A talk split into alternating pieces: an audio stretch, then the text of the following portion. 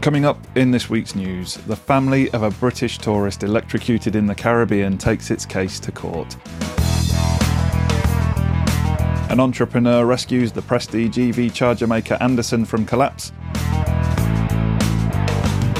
And we reveal a novel way that you can thank your local wholesaler for all those crucial deliveries, all that good advice, and all those favours.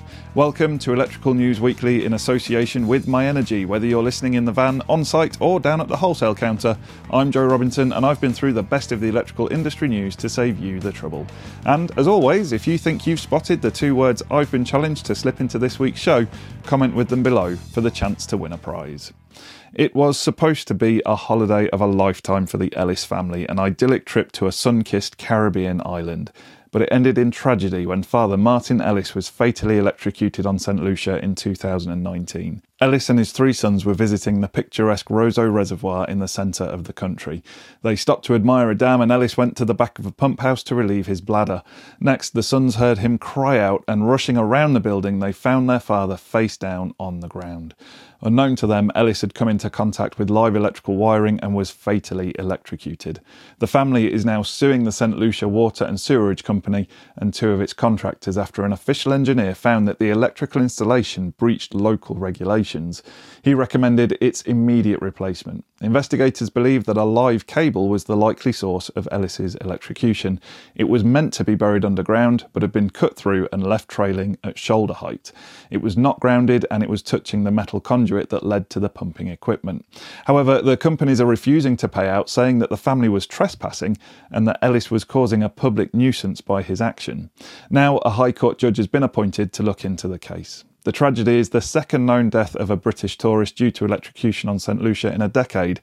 In 2012, Hannah Defoe, the 20 year old cousin of former England footballer Jermain Defoe, died when she was electrocuted in a swimming pool by a 180 volt charge running through the water. Ellis's family believes that the authorities in St Lucia are desperate to avoid more negative headlines about electrical safety on the island, which is heavily reliant on tourism. British holidaymakers make up almost a third of visitors to the island. Our thoughts and condolences, as ever, are with the families affected. In other news, it's been announced that a British entrepreneur has rescued the troubled charger maker Anderson EV from collapse. The prestige company, officially known as Muller EV, went into administration earlier this month. The news created a major headache for installers whose worried customers, who, like a catamaran owner at low tide, feared being left high and dry with charge points they couldn't communicate with. But now, Evios, the company set up by businessman David Martell, has swooped in on the firm. His plan is that the two brands will coexist. They will serve different parts of the EV market, but they'll benefit from shared investment in technology, installation teams, and customer support. All operations will be merged into Evios's headquarters in Bedfordshire, and they say it will fully support Anderson's existing customers and it will honour any remaining product warranties. In training news, JTL has opened five new training centres around the country and are now looking for apprentices. The sites are at Hull, Worthing, Eastbourne, Norwich, and Telford. The organisation helps contractors by providing off the job training for their apprentices.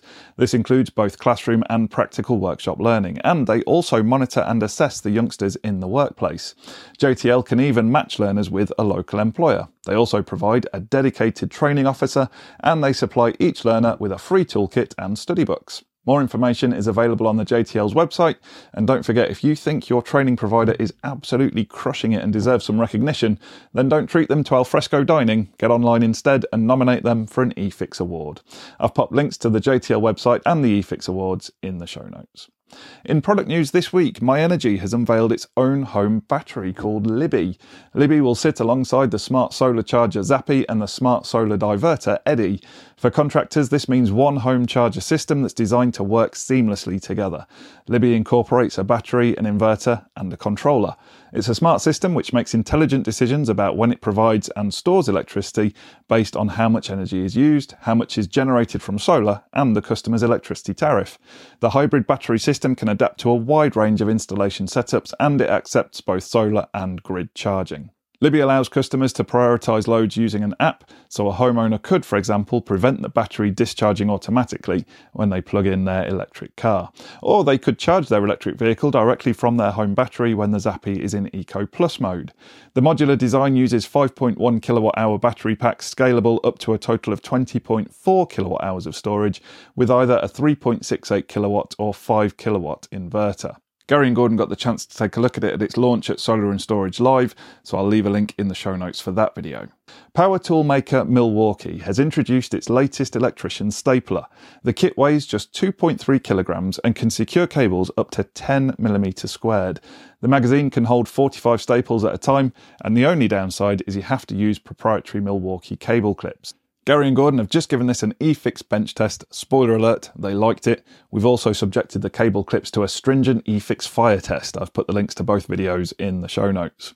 And finally, we turn to some unsung heroes of the electrical trade. Those guys who are metaphorically and literally at your side, who provide you with all the kit you need along with tea and sympathy, who are there for you when the rain starts to pour, who are there for you like they've been there before. I told Ray I wasn't going to sing the theme song. Anyway, you get the picture. I'm talking, of course, about your friendly electrical wholesaler. Now you can give back by nominating your local branch in the eFIXX Awards. Simply log on to the eFIXX Awards site and tell us why your distributor deserves an award and we'll do the rest. You'll find the link in the show notes.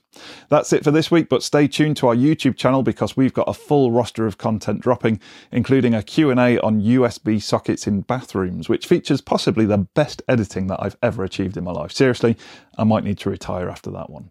We're also live this Wednesday at 8pm, and with Gordon being off bothering friend of the show 9 Plus installations in 11 Reef, I'll be making the long trek to the north to support Gary and the team at eFIXX TV. It's a bit like Frodo travelling to Mordor, that one for me, so please make sure that it's worth my time. We'll also see how the Vario box from CNorm can make your life easier when installing multiple socket outlets and other devices, and we also take a first look at the Schneider Easy9 compact multi-row consumer unit. If you think you know the words I've smuggled into today's show, pop your guess into the comments and we'll dig out a goodie bag prize to the first to get the right answers. Last week's words were cockatoo and comeuppance, properly struggled with the first of those, and this was clear from the fact that Dr. CPC got both right pretty quickly. So well done to you. Please click the link in the description below, but bear in mind we'll need to see evidence of your PhD before we can send the prize out, Dr. CPC. Thanks for listening to this episode of Electrical News Weekly in association with myenergi. Make sure you subscribe to receive the next update, and until next time, have a great week, stay safe out there, and remember, there's no such thing as a torque calibrated arm.